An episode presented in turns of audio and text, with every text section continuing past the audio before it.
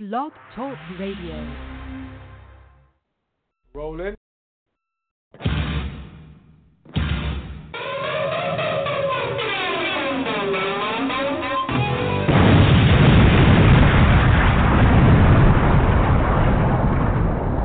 Welcome, ladies and gentlemen. Welcome to the program. We are your host, Joe Muzidla, Aaron, and Matthew Miller.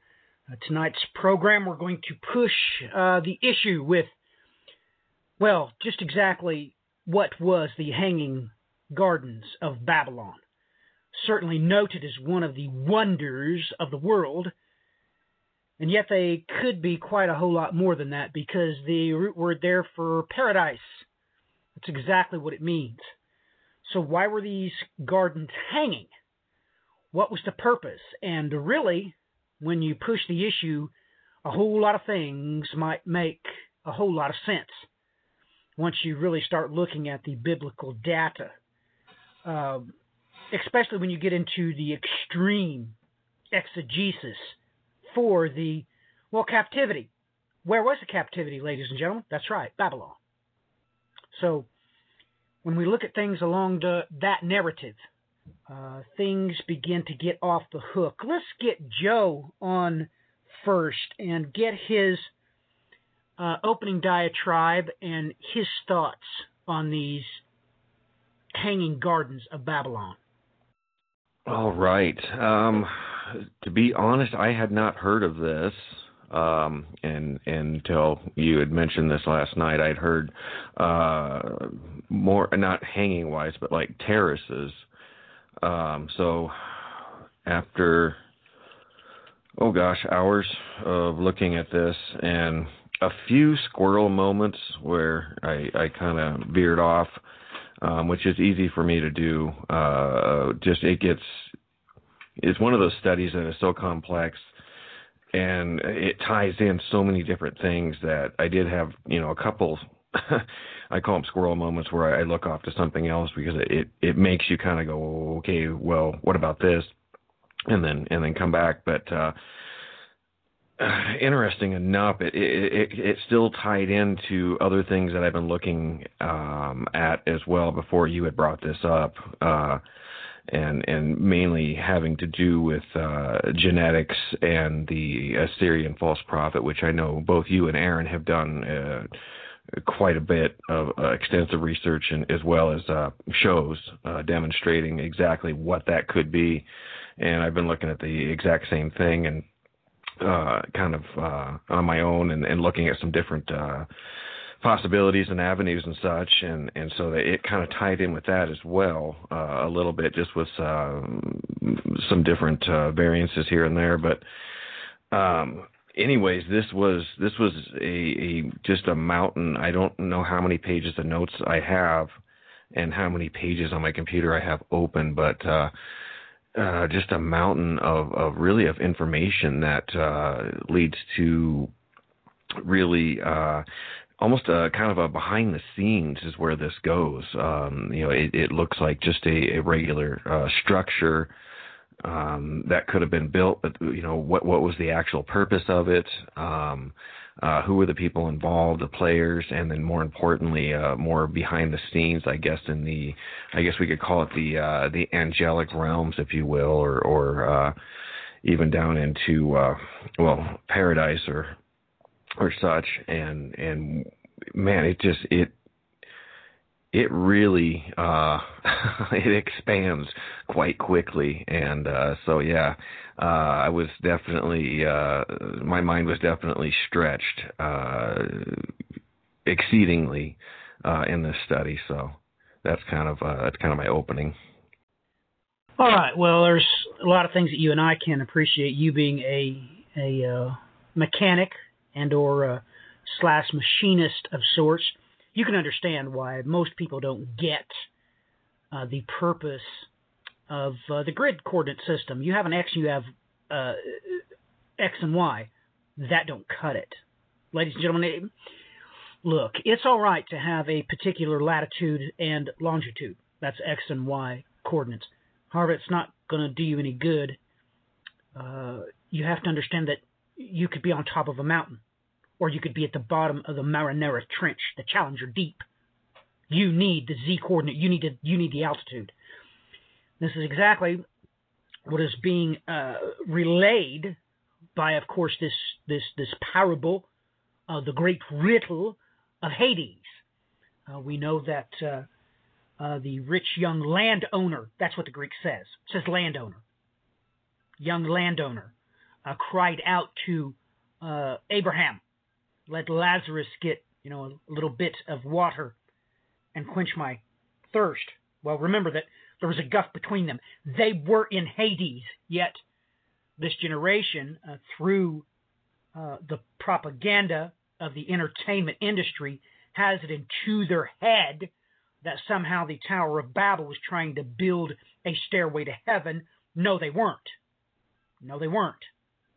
Biblically speaking, what they were doing was creating a escalator into Hades. That's what they were trying to do. Uh, they would never try to ascend the throne of the living God. Nobody was trying to go to heaven. Nobody would. So, once you understand this concept, everything just blows wide open prophetically. You're able to understand what the Bible says in multiple places. You begin to understand why it is that uh, not only was there uh, the hanging gardens at Babylon, of course, the mighty Sennacherib had his own as well and you begin to realize that that mechanically speaking, they were trying to get an elevation. Look at it this way. Me and Aaron have did extensive research and broadcast on this, explaining to you the simple fact that uh, uh, there are different uh, dimensions. Those dimensions are like rungs on a ladder. Okay, so if you was to uh, go through a gate you would wind up in Hades if you did so at ground level. The purpose of building a Tower of Babel, the whole purpose of that was to get the z coordinates, to get the altitude right, so that you could magically not wind up in Hades when you went through the gate. No, no, no, no, no, no. You'd wind up on that floating isle of Paradiso, paradise. Now, when you look at the biblical text and realize oh my goodness, that's why they were building a tower. They were trying to get the elevation proper. So they went through the gate. They wouldn't wind up in Hades. They would wind up on the Isle of Abraham's bosom. So, with this in mind, you, you, you look at the simple fact that, well, the historical references do uh, mention an auger. They have nice little fancy terms for it, but we here in America know what an auger is if you have anything to do with grains or grain bins. You know what an auger is. Well, that's how the Babylonians uh, got the water up to the hanging gardens, and they run a terrace system. I.e., ladies and gentlemen, I explain to you what a terrace is. That's a story. It's a story. These things are described as being built in in in vertical stories, and the story above of the one below was smaller. So it created like a, a mountain because they were trying to redist- redistribute the weight and make it less the farther they went up, thereby creating more stability at the bottom, always having the base bigger than the level above it. So you have to realize that this makes sense. And, and it makes so much sense, it's actually pretty scary. So, with that in mind, ladies and gentlemen, now I'm sure that your eyes are beginning to be open as to why there was a Tower of Babel. Because if we were to go into the next dimension, the lower dimension into Hades, Hades would be at ground level. But this paradise that, that is the place of Abraham's bosom, it seems to be floating above Hades in a pocket of protection, i.e., Abraham's bosom. This is exactly what the Bible is talking about in the source code, in the Hebrew in the Greek, not this garbage language that we have.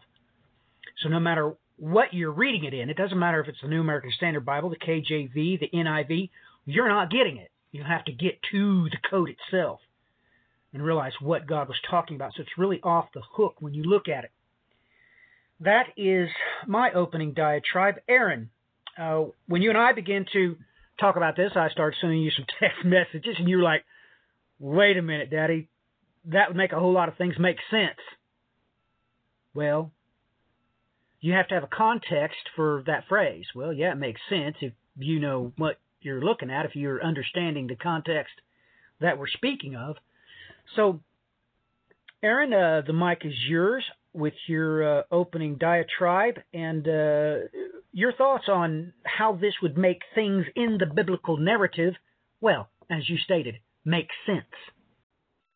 Well, okay, so whenever people refer to the Tower of Babel, I mean they use the word Babel. It's the Hebrew. It's a Hebrew word, um, which means confusion. It's also the Hebrew word for Babylon, and it is Babylon, really. If you, if you so so with the placement of it, most um, use the Hebrew word in the land of Shinar in, in uh, Genesis chapter 11 for the place that they did it, but um, it, it, would be better. It's better known in uh, it's better known in archaeology as Sumer, which would be. Um, I mean, if if I were to offer a translation out there, that's what I would render it because that's what you read in your in your history books. Sumer was the first Babylonian empire and that's what you're seeing in the scriptures. The Sumerians. Okay, so so if you read the history of Babylon, Babylon is not a people. It's a place. There have been multiple people who took over the empire of Babylon. You have the the Kassites, we have the Assyrians. Um, just just uh, multiple times we have different people taking over Babylon. And what does that mean? It, it, well, throughout history, it has been a symbol of rebellion. I'm going to say that. It has been the, the symbol of pride and rebellion against God. It is used in the the books of the prophets in reference to the the um, the false prophet. The, he's also referred to as the Assyrian, but well, of course, the Assyrians did take over the Babylonian Empire for a time, and they were basically, you know, Babylonians. So, really, Babylon has always been a place of significance in the Middle East. And why? Well, let's go to Babylon is actually a Greek rendition of that Sumerian word, which means uh, which is Babu Alim, which means the gate of the gods, which is well known. The gates of the gods or gate of the god. So, what they were really trying to make a gate. It really meant to make a gate to, into the, the, the realm of the gods. And who were the gods? Um, scripturally, they were the angels. Um, more specifically, the ones who fell. Um, I i I know this much. I, I, I usually connected it with uh, Genesis. I mean, with Isaiah chapter 14, when it refers to this Hallel. Um, it says, "I will ascend above the stars and uh, be like the Most High." Um, do I think it refers to you know the fallen angel? I think perhaps. I think you can refer to more than one thing. I think the reference to a son of the dawn, or literally in Hebrew, son of son of Shachar. Um, uh, we've done a Christian conspiracy theory on it. I think it refers to the first giant to exist after the flood. Most people think that Nimrod did uh, started this the, the Tower of Babel, but I honestly think that Nimrod was the one who uh, took over after it. it calls him uh, Genesis chapter 10 calls him a giant hunter in the Greek. Most most trans, he, uh, faulty English translations say mighty hunter.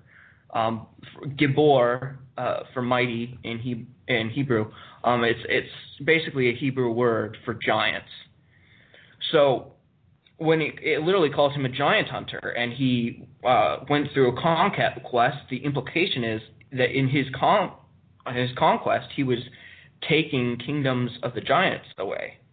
If you read any other text in the Bible, um, historical, you know, other uh, apocryphal texts, we even have pagan texts in uh, early America. You have the Indians. I, I forget who it was, if it, if it was the Mayans or Aztecs or someone else, but they wrote in their texts about um, the Tower of Babel. It was literally the Tower of Babel, but they say it said it was erected by giants.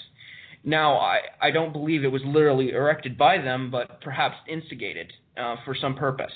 And whatever that means to literally uh, equate themselves with the angels, I don't know. And um, we know this much that uh, in the letters to the Corinthians, it's mentioned that paradise is in the third heaven, and I mean that's something that really we really need to consider. But I, it really makes a lot of sense that this of all places would be this this gate to the gods would be you know in Eden, and I know in the scripture. I mean, I haven't you know done a hardcore study on it, but I know like looking through the Strong's definitions and everything, it's Assyrian. Uh, there, it was considered that Eden was an Assyrian. That there was also a place in Assyria called Eden because of the prophets mentioning it so much in reference to Assyria. But what if it was the same place? That's uh, that's what I got to say. Well, very good diatribe there. Very very good. Uh, rock solid base, and, and now people begin to understand. But you did fail to mention one simple thing. You bring up the one that uh, in Greek this means the gate of the gods. This this is what this means. But everybody forgets to add the punchline. The punchline is this, ladies and gentlemen. Where do you think Alexander the Great died? Yes, that's right. He died in Babylon. And that usually stops all conversations dead in their tracks. Yeah, Alexander could have went anywhere he wanted to. He decided uh, to stay and was going to make his capital, of course, Babylon. Now this, now this really, really is well throttling the mind under most circumstances. So, with this in mind, um, let's Aaron made an overt reference here at the end of his diatribe that paradise is supposed to be in the third heaven. Well, let's just do this, ladies and gentlemen. What are the layers of the atmosphere? Everybody knows the troposphere, right? That's that's where you live, right? One about above this is the stratosphere, right? What's what's the third one? The mesosphere. The mesosphere. What I'm trying to say is this, ladies and gentlemen. Did they have to make the Tower of Babel three of their stories tall. And if they created a gate there, this gate of Babylon, if they went through it, would they have gone through into Abraham's bosom? This pocket of protection in Hades, this paradise in Hades. So that really does get the gears turning upstairs. When all of a sudden you. Well, why would they want that? Well, well, the the why they would want it is perfectly obvious. If if they did so, if they went through this gate on ground level, they'd wind up in Hades, which of course is where the heat is, which is where the torment is. So if they pass through to the third heaven at the proper altitude, bingo, they'd wind up on this floating island. So why would they wish to do this? Why would they want to do that? Well, for one thing, uh, talk about an expenditure of time. You'd live forever. Don't you understand that? Time would not expire. You wouldn't grow old. If you could get to paradise, oh my, look, why do you think it's called paradise? This is the region Scripture gives. It says so that they could make a name for themselves so they wouldn't be scattered abroad. Well, they certainly wouldn't be scattered abroad if they were in paradise, now would they? Actually, one of my um, one of my teachers offered an interesting I, I, idea about the main reason why God caused the dispersion the, at the Tower of Babel was because the humans failed to do what he said, and he said to fill the earth and to spread across the earth. They were overtly right. uh, disobeying him. Well, and, that that's what I'm saying, son. Don't you realize? Look, what I'm saying is so grandiose, your mind's having trouble accepting it. What I'm saying is this: they weren't going to spread over the face of the earth. They were going to go to paradise and live forever. They were escaping the face of the earth. They had no intention of living on the face of the earth. They had contrived in their mind, we're going to escape to paradise. That, that, that's why I put it. They knew they were going to be off the timeline. Don't, don't you realize they were going to escape creation? They were going to escape the judgment, the judgment, Aaron. The judgment is what? You're going to live 120 years. Next, God said, spread out over the face of the earth on my footstool and populate it. Okay, they said no to all of the above. And what's worse is God said that whatever it was they contrived in their mind, they would be able to do because He had given them dominion. And once they had dominion, they were off the hook. They were off the hook. So don't you understand now? That's why He said it. Spread out all over the, the world and populate. And they said, no, we're going to build this tower to the proper height so that we can escape your creation and your judgment. We're going straight to paradise. And when you come to grips with what the Hebrew and the Greek is saying, you're like, it rattles your cage. You're like, oh my, this was the utmost act of rebellion. I mean, this was this was rebellion unhinged. I mean, they were throwing away everything. I mean, they were literally rejecting God's creation. We'll just escape into paradise and we'll live forever. We don't have to have babies. We don't have to do. We don't have to live, die. We don't have to hoe the ground. We don't have to get our hands dirty. We're just going to go into paradise and kick back and live forever. It's enough to rattle your cage. But when you look at the Greek, all right, I mean, Aaron, you've already stated it yourself. Oh, now everybody's sitting there. They started to sweat, right? Thinking about Alexander the Great. There was none like him. Now, the three ribs in his jaw, remember the lopsided bear? Yeah. What was the three ribs in his jaw? Well, his mother, that prophecy, the Oracle of Delphi, that prophecy, and of course the uh, Egyptian uh, sublime, right? Yeah, that's all three of the prophets said he was going to do what? So God put a stop to it. Well, now you can just stop wondering about, well, why did Alexander the Great die? Did he all of a sudden he got sick? And yeah, God put a stop to him. And this is probably the reason why. So now when Alexander went to overthrow Tyre, and of course there's no escaping the tale of the silver flying shields. I mean, it doesn't take a rocket scientist to figure out that somebody probably told him, "Look, look, Jack, you can't go to Babylon. You're not allowed to do that." in human anyway. And probably these self same entities dropped a hammer on him. No, no, you can't do that. God didn't say nothing about that. No, you ain't doing it. And this bleeds into the other things about his Jewish you know, hairdresser that spread the rumor around that, hey man, this this dude's got horns underneath his hair. So I'm sure everything was really bubbling to the surface. So you talk about a Selah moment when then all of a sudden you realize, well, let's take a very good look at Isaiah chapter 28.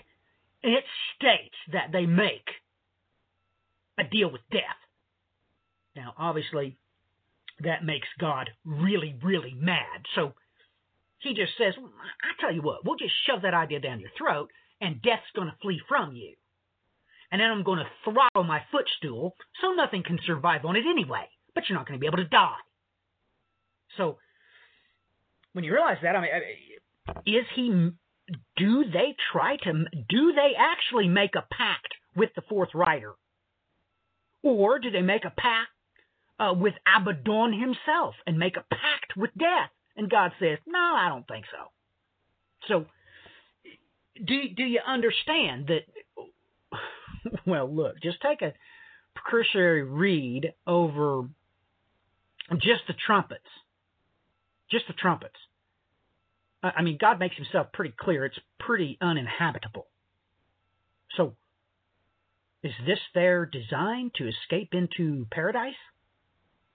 So, just absolutely off the hook implications here. I mean, would you be in effect escaping into the Garden of Eden? Is this why they were called the Hanging Gardens? Joe, back to you. Uh, you have the mic. Yeah, um,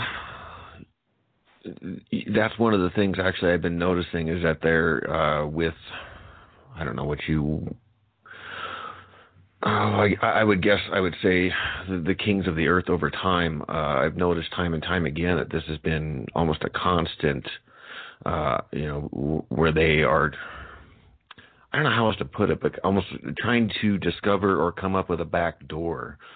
Um, you know, right now, I, I think in, in, just in real time, uh, I've been noticing oh, in the headlines, time, uh, I, I've lost count of how many different uh, planets they have. Uh, looks like they've been scouring for some place to escape that way as well. Um, but it, it seems that this is a, you know, a, constant thing uh, with, with the uh, the kings of the earth or those in in in well leadership. I guess you should. I, I guess I could say I having a hard hard enough time coming up with that uh, idea there, but uh, I guess the leaders of the earth or the the bad guys, we'll just say, um, of uh, coming up with this some sort of something, some sort of back door, uh, whether it's through genetics or um, some sort of technology or, or otherwise. Um, and yeah, I did find that really interesting um, of, of, looking at the uh, the way that they were actually uh, coming off of the different uh, rivers with a uh, watering system. Um, it seemed that uh, they weren't too sure about Nebuchadnezzar's, but uh, for Sennacherib, they they found definite. traces of, of, of his watering system off of uh, Tigris um, for the same same thing. Um, which was extremely interesting how they uh, were using such a technology to uh, to come up with this this whole thing. Um, there was other uh, Oh goodness, um, yeah. It, it, seems when I, you know, the more you study, the more you you see that they were they were trying to almost enact uh, the Garden of Eden because uh, of the foliage that they were using. There was uh, one of the uh, articles that I found that um, gave a list of of all the uh, well the trees that uh, were good for for food. Um, I found that extremely interesting that they were uh, almost trying to mirror this thing as as well as the uh, dimensions. And I think it was the one in uh, Sennacherib that they found a measuring rod that was made in bronze, if I'm not mistaken, um, that uh, was a uh, cubit. Uh, that they were possibly using uh, during the Bronze Age, but all kinds of different uh, information, but uh, that's kind of I guess I'll I'll kind of leave it right there. My it's kind of where my thought ended. Well, it's it it's enough to throttle your mind just just to say the I mean just when you understand what it's really talking about, the simple fact that oh my goodness, this this makes a whole lot of things make sense in the Bible. This this this is reasonable that these gardens were hanging. Babylon itself was a marvel because they built it over the river. Literally, the wall, literally, they built it over the Euphrates River. So, the approach of this from the desert, I mean, what Alexander the Great must have saw on his approach, realizing that, well, Joe, this is where astronomy comes from. The Chaldeans are the ones that, that came up with all of this. So not only did the Greeks know that, well, you know, when it comes to time, when it comes to those stars up over your head, If you want to know what's going on, you ask the Babylonians. You got to go to the land of the Chaldeans. And you're coming up. Look, a foreigner would have known in their heart that this has got something to do with the heavens. This has got something to do with the Garden of Eden that we were expelled out of. And this is where they're trying to get back into is this Garden of Eden. Because once you go there, you don't have to work anymore. You, well, yeah, that's exactly what I came across too. Was that that was uh, uh, the ancients? Uh, you, you, said the Chaldeans, and um, I'm trying to think of the other. There was there was two others that they mentioned uh, being experts uh, in astronomy, but uh, that was exactly uh, that's what exactly all the ancient uh, texts say, and and that um, you know numerous times I came across that the very thoughts and the and the writings uh, of um, Alexander the Great's uh, scribes of what uh, what he saw and, and the details of that. So yeah, I, I mesmerizing would have been almost an understatement. So it's it's it's this idea of escaping God's judgments, going back to the perfect place. Uh, you don't have to eat. Uh, I mean, by all reason, I guess you don't have to defecate. You don't age. This is a place to be, and God's judgment only exists on His footstool. And of course, this is in hyper reaction today. Once you get into paradise, you don't have to worry about prodigy, do you, Joe? Nope. You don't have to worry about your heir, right? And of course, we don't anyway. We just we just kill most of them, right? Yep. And of course, the other part we just use birth control, right? Yep. Yeah, everybody gets the point now, don't they? Mm-hmm. So you don't have to work for your food. You don't have to work, period. You literally are on a permanent vacation if you can just get access. Now, now look, not into heaven, into Hades. If you can land on that island in Hades, you got it made. Now, it's interesting. Speaking of plants, of course, we know that the New Testament speaks of how uh, there is uh, different flesh, both for different animals and plants. We know that all flesh was corrupted. This is why God instituted the judgment of the flood. It begs to reason. Uh, we know that trees are uh, magnificently effected just by sound. I mean, you can play really loud, throbbing music, and trees will grow away from the speakers. They've proven this. You play soothing mu- music, the trees will go toward the music. With this in mind, it's probably above our pay grade, but not so much as for us to get a basic reckoning of the idea that uh, a fruit tree probably has massive uh, effect on, well, the magnetic field of a general location, especially at what? That's right, any particular altitude. So, just the fruit. I mean, you, you understand, ladies and gentlemen, that, uh, well, the fruit would certainly be a gravity well in of itself, wouldn't it? Of course, it naturally would. Um, the other thing I found interesting was uh, I think in the in the art, one of the archaeological digs, if I'm not mistaken, they found uh, uh, lead. They found traces of lead um, that they uh, they said that uh, would have uh,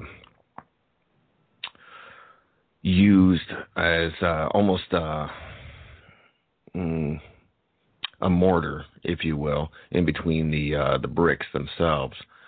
Uh, which I found very inter- interesting because it would have held uh, uh, the water in place um, where it, you know, with the watering system, it would have washed out uh, the mortar possibly. Um, but they uh, found traces of lead that they would have put on the outside of it. But I, I found, you know, just looking at the properties of lead and the, well, that that in itself I found very, very interesting. If you were going to use that in some sort of uh, well electromagnetic field or, or design that that would uh, kind of keep things in place, uh, if you will, or keep uh, well, I guess things in in in, in somewhat of a controlled environment, um, not not only just for the mortar, but it would have separated the fields. That's what you're trying to say. Yes, exactly. Right. Thank you. It would be a way to mechanically create, of course, a well oscillating field. Let me explain. You could have g- generated a toroidal field going one direction. If you would create a barrier of lead, you could have a toroidal uh, ring going the opposite direction right outside that lead casing. Yep. And the question is, is this is what is this what they were doing? They were creating different levels, and there were magnetic uh, fields in between the different stories. Is this why they were circular? They were manipulating literally what you and I both know as the Coriolis effect, right, Joe? Yes. Which would be interesting to see where what they planted and where they planted it. Yeah, yeah, we could probably learn because whatever was going on, I would imagine that the opening of this gate, Joe, and I'm going to state this is the first time I've ever stated it publicly. However, I've stated this and talked about this many times before in well, in Sunday school class, on different uh, levels that I was teaching, that uh, it's inferred in the text itself that this was creating an inversion, a chateau, a a silhouette, if you will. What they were trying to to do, and what physically what would have had to have happened is it would have reversed the caloric effect, Joe. Now, that probably took you by surprise because here uh, within the past 12 months, we've we had a tornado spinning the wrong way in South Dakota, and you've got a lot of mechanical amplitude. Joe. Now, when I speak about the X and the Y, that not being enough, you have to have elevation being the Z. You understand what I'm saying, but now that mm-hmm. I put that in such a way, uh, whatever was happening, it was reversing the caloric effect to open up this gate into paradise now it really makes you think because you realize that yes, lead is what would be required to insulate these fields one from another. Correct? Absolutely. So that's just enough to throttle your mind. So let's uh, step back for a minute. Um, Aaron, uh, jump in here. Give us your thoughts and uh, uh expand on whatever we've talked about or uh, your own direction you'd like to go honestly, I'm not really entirely seeing that, but I guess you could go with um, you could stand on the fact uh, um, that it, the scripture says that they will try to make their nest among the stars, and um, in Ezekiel we're given a description of Babylon being like a an eagle uh, that's perched on the top of a tree. So uh, I just wanted to point that out that um, people are going to try to make their nest among the stars in uh, Babylon, in a sense. And I could explain the uh, the new Babylon concept. Right, son. What you're saying is is a new way of looking at that text. Yes, they will try to make their nest amongst the stars. You thought they were talking about astronomy, right? You thought they were talking about about Betelgeuse, right? Or Alpha Centauri. No, no, no. That's, are you sure that's what the scripture meant? Are you sure the script wasn't meaning that they were going to try to make their nest in paradise, well, with the angels? They're going to make their nest where the stars are supposed to be from, where the angels are, where they're supposed to be from. Now everybody takes a deep breath. Oh my goodness, is that what God meant? Well, from the very beginning, that's what they've been trying to do. Now, just just take a deep breath because you already know this in your heart of hearts. You know what I'm going to say before I say it, and it's making your heart uneasy, isn't it? You know what's going to come out of my mouth is going to rattle your cage, but you're going to be forced to believe it because what happened in the parable, what happened in the Lord Jesus Christ great riddle, he said the angels carried Lazarus Let's reword that biblically. The angels come and took Lazarus to a nest amongst the stars. Now, this Coriolis effect, of course, would be extenuated into the heavens. What is the equator of the heavens? That's the ecliptic.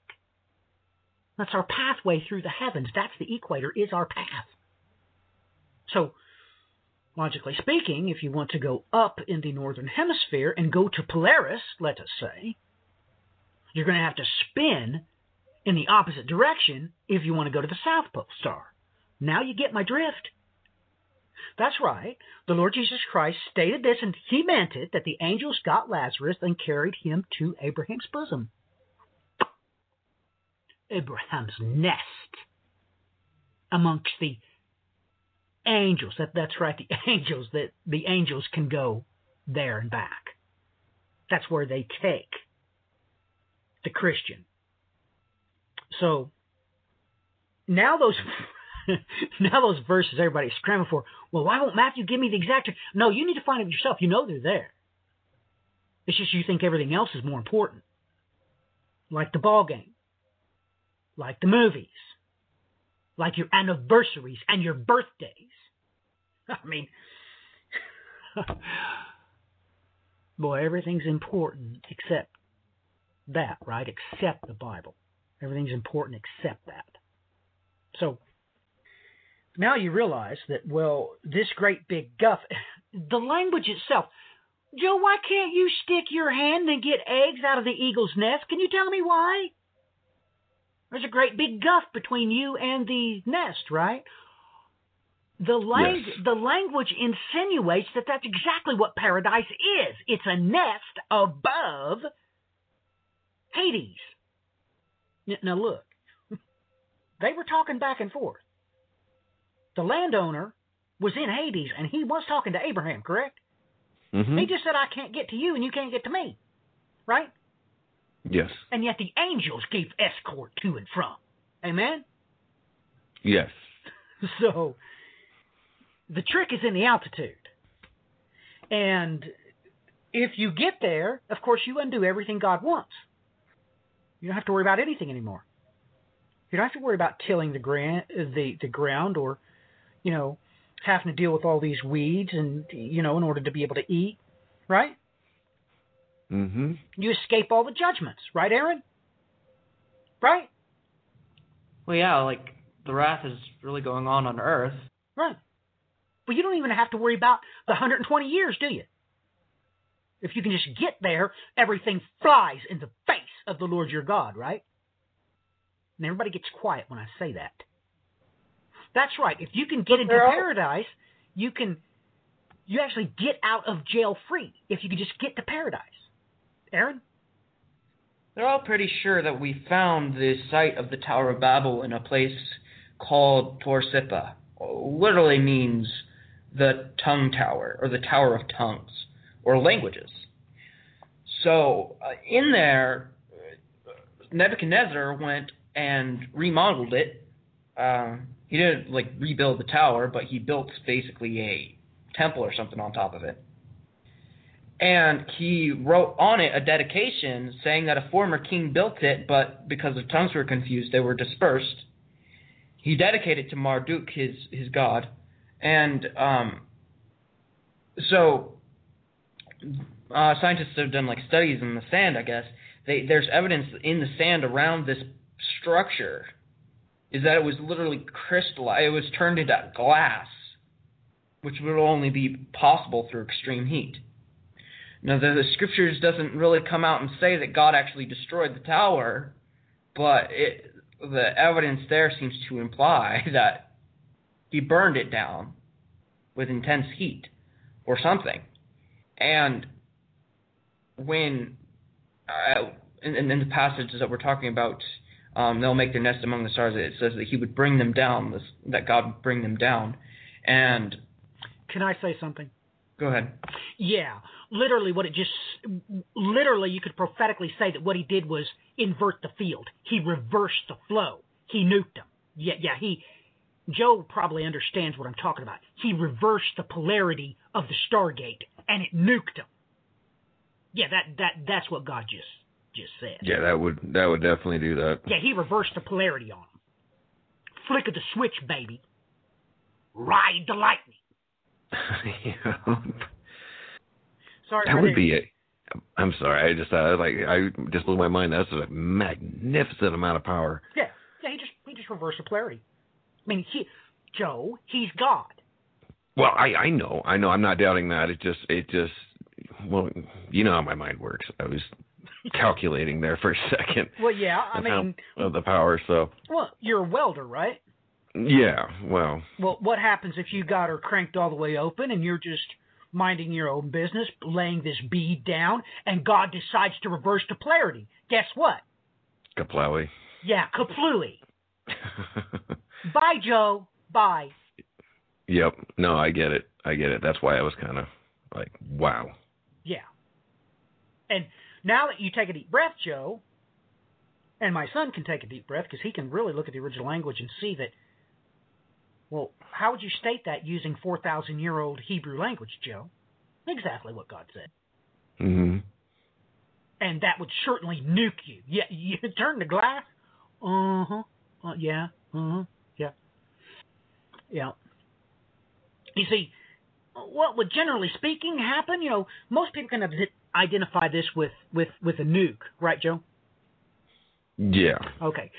You know, there's a big difference between a fusion bomb and a fission bomb, right? Yes. Okay, amen. Well, just imagine this. You had some fusion going on, and God flips the switch. And midstream, this fusion turns into fission. Mm. Now you understand, don't you, Joe? Point blank, yeah.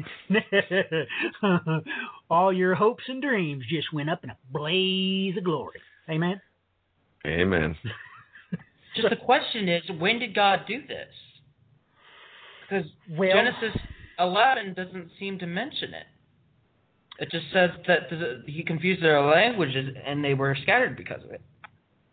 Well, that's the problem, son, because if God did what I just said and reversed the caloric effect on them midstream, uh, literally time rewound for the event.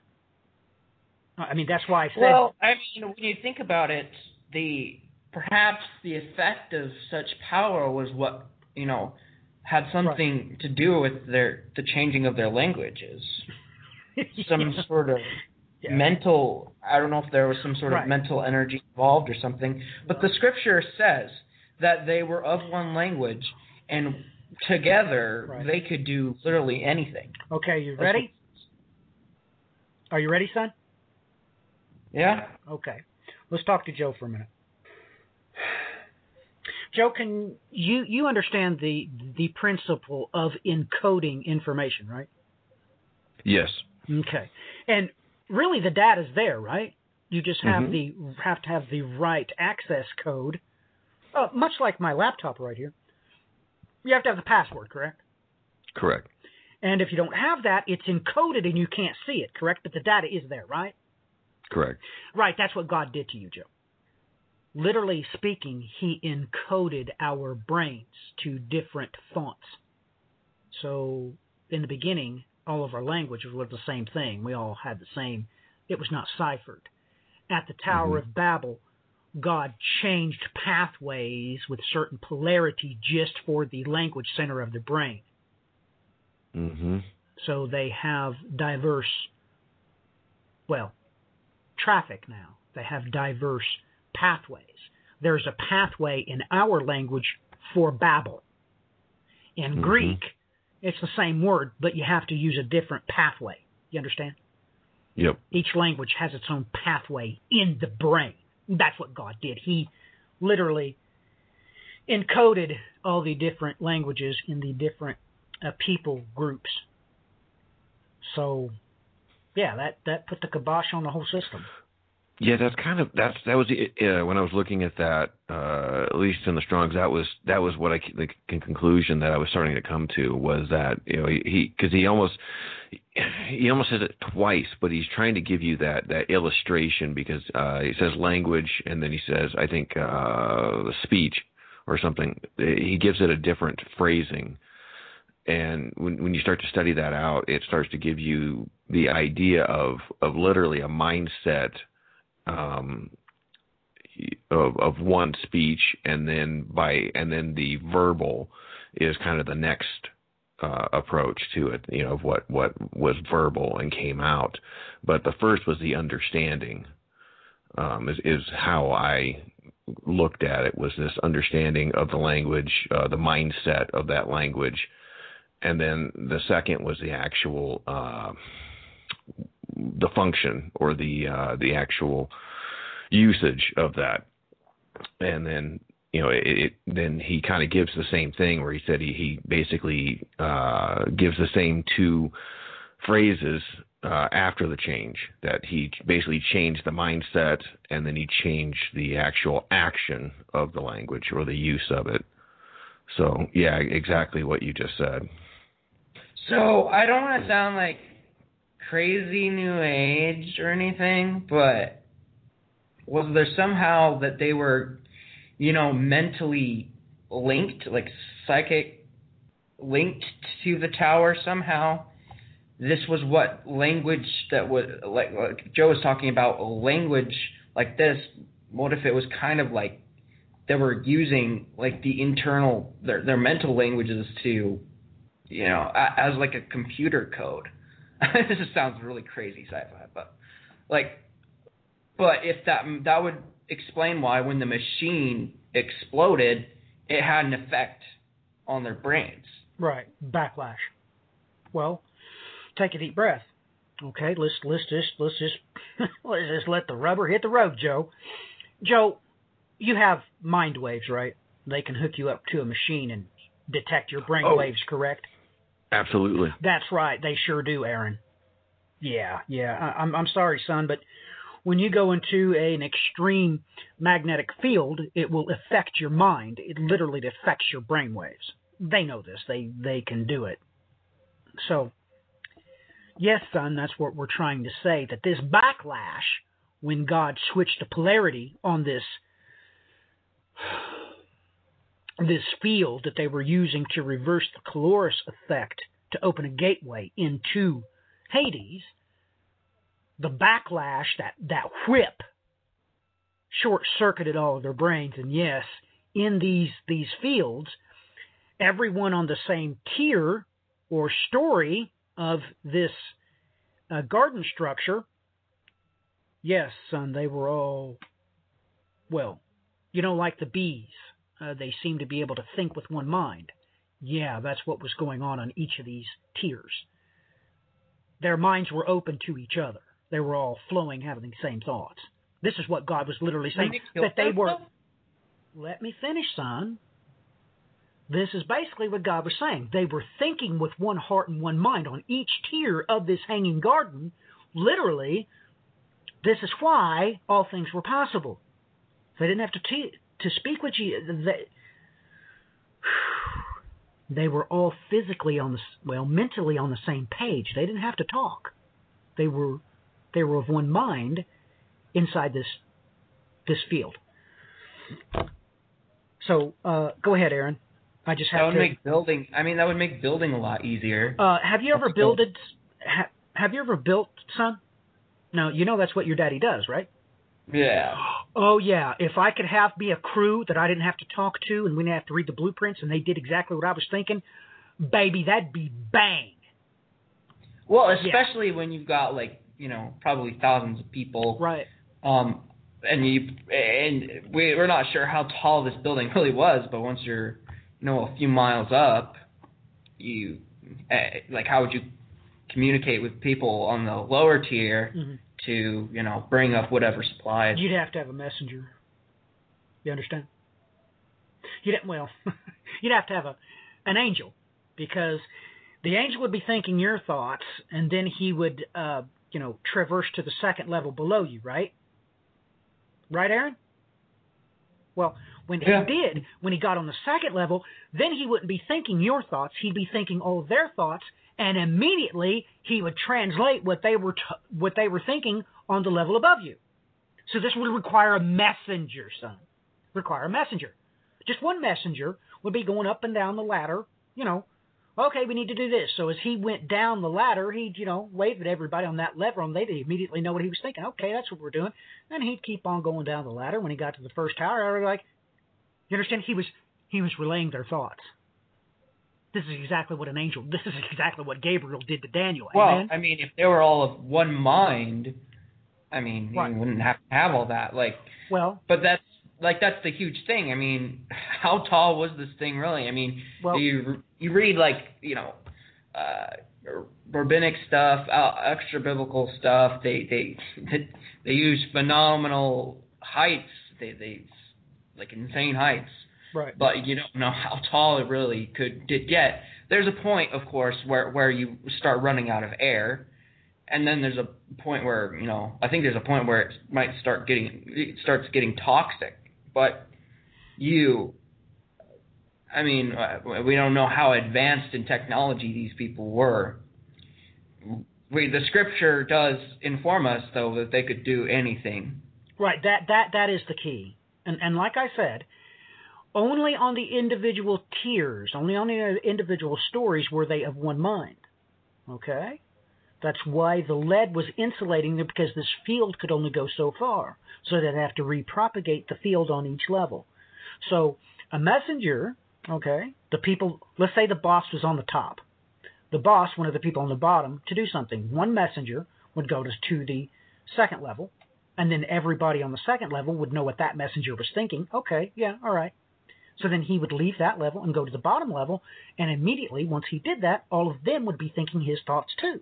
But you understand that the lead would separate the fields because these fields would have to be concentrated in their place, in their, well, space.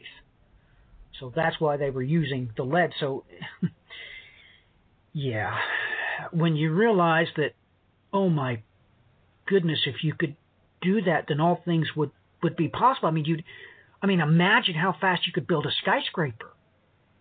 If you didn't even need blueprints, well, the blueprints was in the boss's head, and everybody was on his page. And I, ladies and gentlemen, you just don't realize how massively efficient that would be to have manpower on the same page.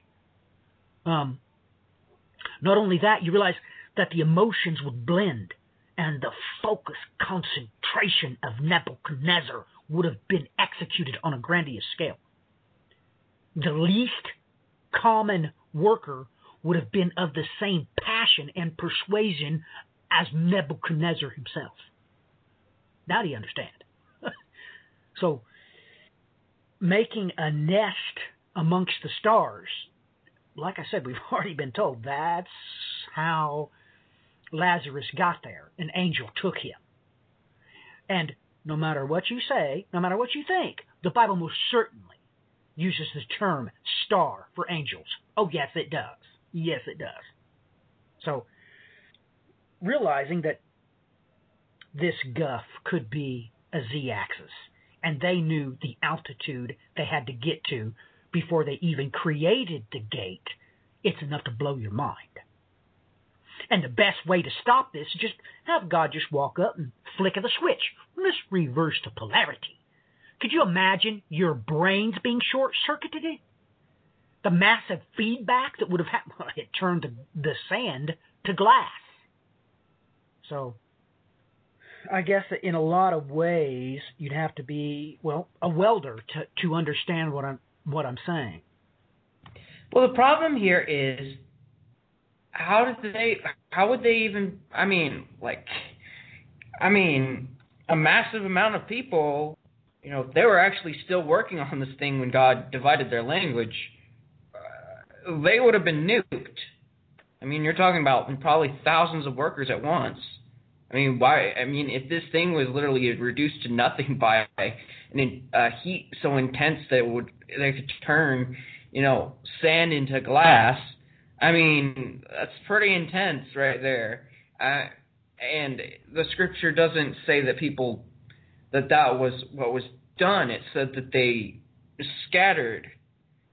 So I, I don't know. Like like that's the problem there with with that. Like um like like how do we reconcile that?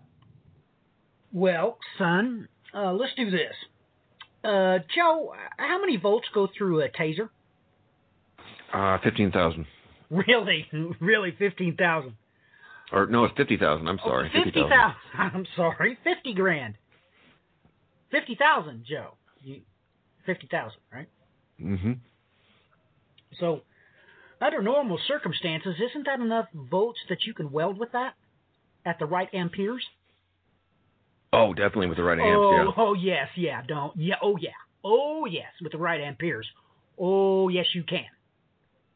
So, the real question here is, when you know this, that there's a whole lot of complications going into electricity. You have volts, you have amps, you have a whole lot of different ways that, well, when it gets right down to it, you're dealing with frequencies. And all depending on what you're using this electricity for, you can only affect, well, certain certain substances. Everybody knows this. Everybody. Just like listening to sound. Sound is a frequency. How everybody's listening to, to my voice right now. It's simply attuned to a certain frequency. If Joe's voice was at a different voice from mine, you wouldn't hear both of us. You'd only be able to hear one of us.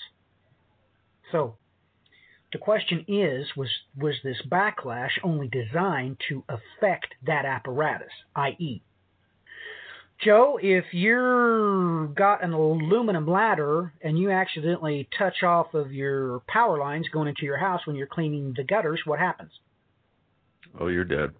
yeah you're you're dead what happens if you do the same exact thing with a fiberglass ladder No. No, it has to. It has to uh, conduct. right it has to conduct right so Mhm. you're not hurt at all if you use a fiberglass ladder and you can smack the wires all day long, right? Right. So, what happens if you have 10,000 volts go through limestone? Does it hurt you? No. Now we're on the same page, aren't we?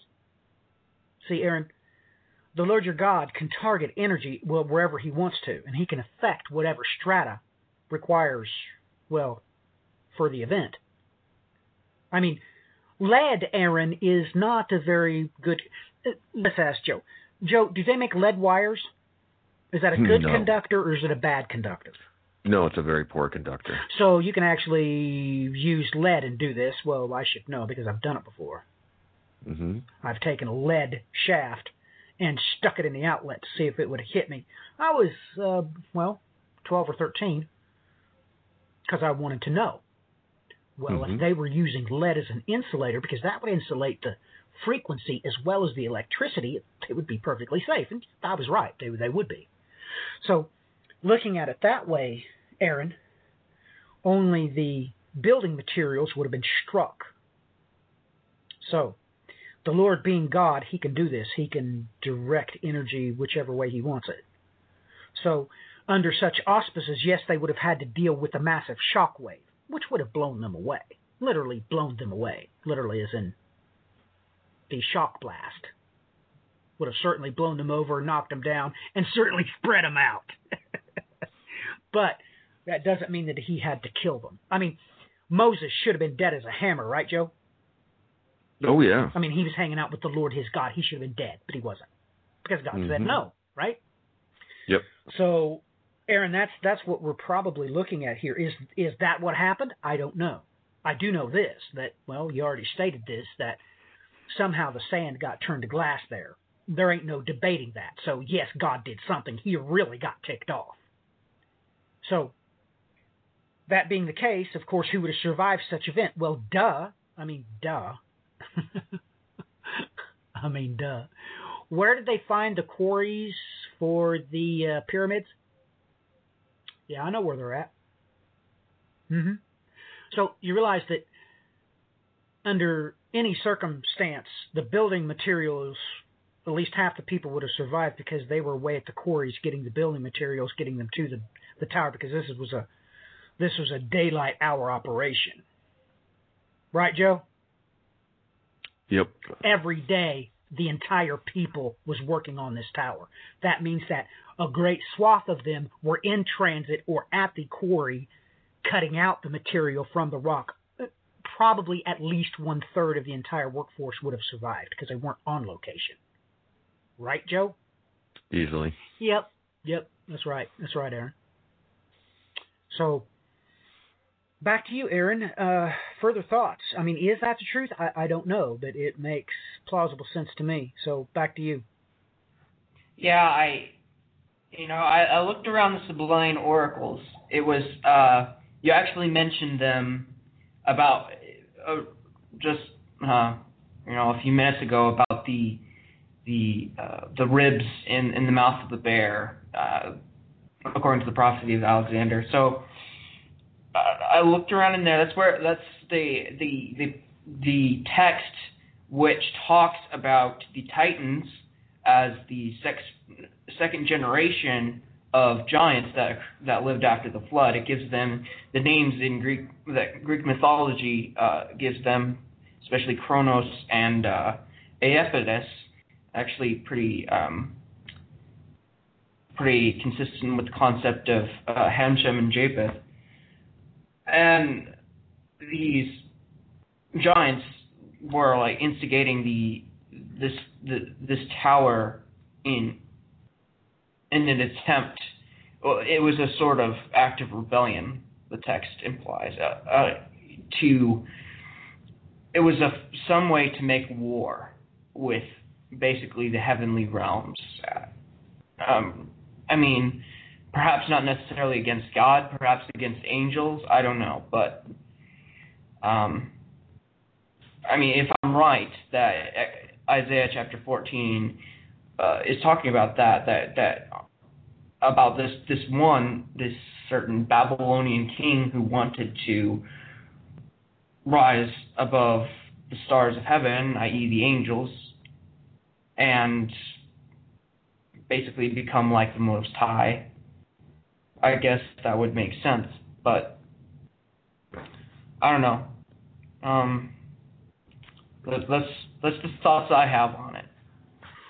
Well, ladies and gentlemen, um, boy, I hope this has been enough to get your gears turning, get you into the Bible, get into those original languages, see what the word is for paradise, see where it takes you, check out the historical references, um, exercise your faith, try to edify yourself. At least try. Joe, your closing comments, please. Oh my goodness. Um, I had you know uh, I had an absolute blast with you guys tonight discussing this, and I had an absolute uh, blast um, with the just just the study of this. This was um, so immense, and it it tied in so many different things um, uh, of other things that I've been looking at, and and and gave me some new questions too, some new possibilities. Uh, just just looking at different elements, and opened up some new well, some new doors to to look at too within the scriptures and and and dive a little deeper into into some other things. So for me, this was just uh, this was just a blast um, all the way around. Um, I, I really enjoyed this as, as always. So uh, thank you both. You are most welcome, Aaron. Your closing comments, please. Well, I mean, um, it opens up our minds again and to, to, to I mean, we may not be necessarily right about uh, whatever everything we've the conclusions we've reached. You know, the, the things we've considered we may not necessarily be right, but um, God gave us brains and the Scripture. We gave us He gives us the Scripture and our brains by which to, you know, um, interpret what it's saying and can you? I mean, I hope this encourages people like to actually open your Bible. Don't have people tell you how to read your Bible. You know, tell have people tell you, you know, what to believe about what the Scripture's saying. See it for yourself. What is it saying? Because a lot of it's ridiculous how many times we see, you know, how how, how many modern, you know, interpretations of the Scripture we're completely wrong. So just keep an open mind, people. You know, just study it with an open mind. That's where I, how I got where I where I'm at. I mean, kind of renowned at my college for having some pretty, you know, open views about the scripture. You know, pretty different from most people. You know, it's it's I don't know. I just just I don't really like having people tell me what to um, what to think about things. I, I would like to see actual in scripture, hardcore evidence. If you got, if you can back up whatever you're saying by scriptural evidence, then I, then I'll actually stand with you. But if if you know people are just you know building up on something just because it was believed that way for years by you know by big people, I'm not gonna really stand by it. So, and I think people should be like that too. Uh, other people should be that way too. Don't have people tell you how to interpret it. Just read it yourself. God gave you the scripture for a reason. Well, with that being said, ladies and gentlemen, um, I hope you have enjoyed the broadcast. Until next time, God bless. Godspeed.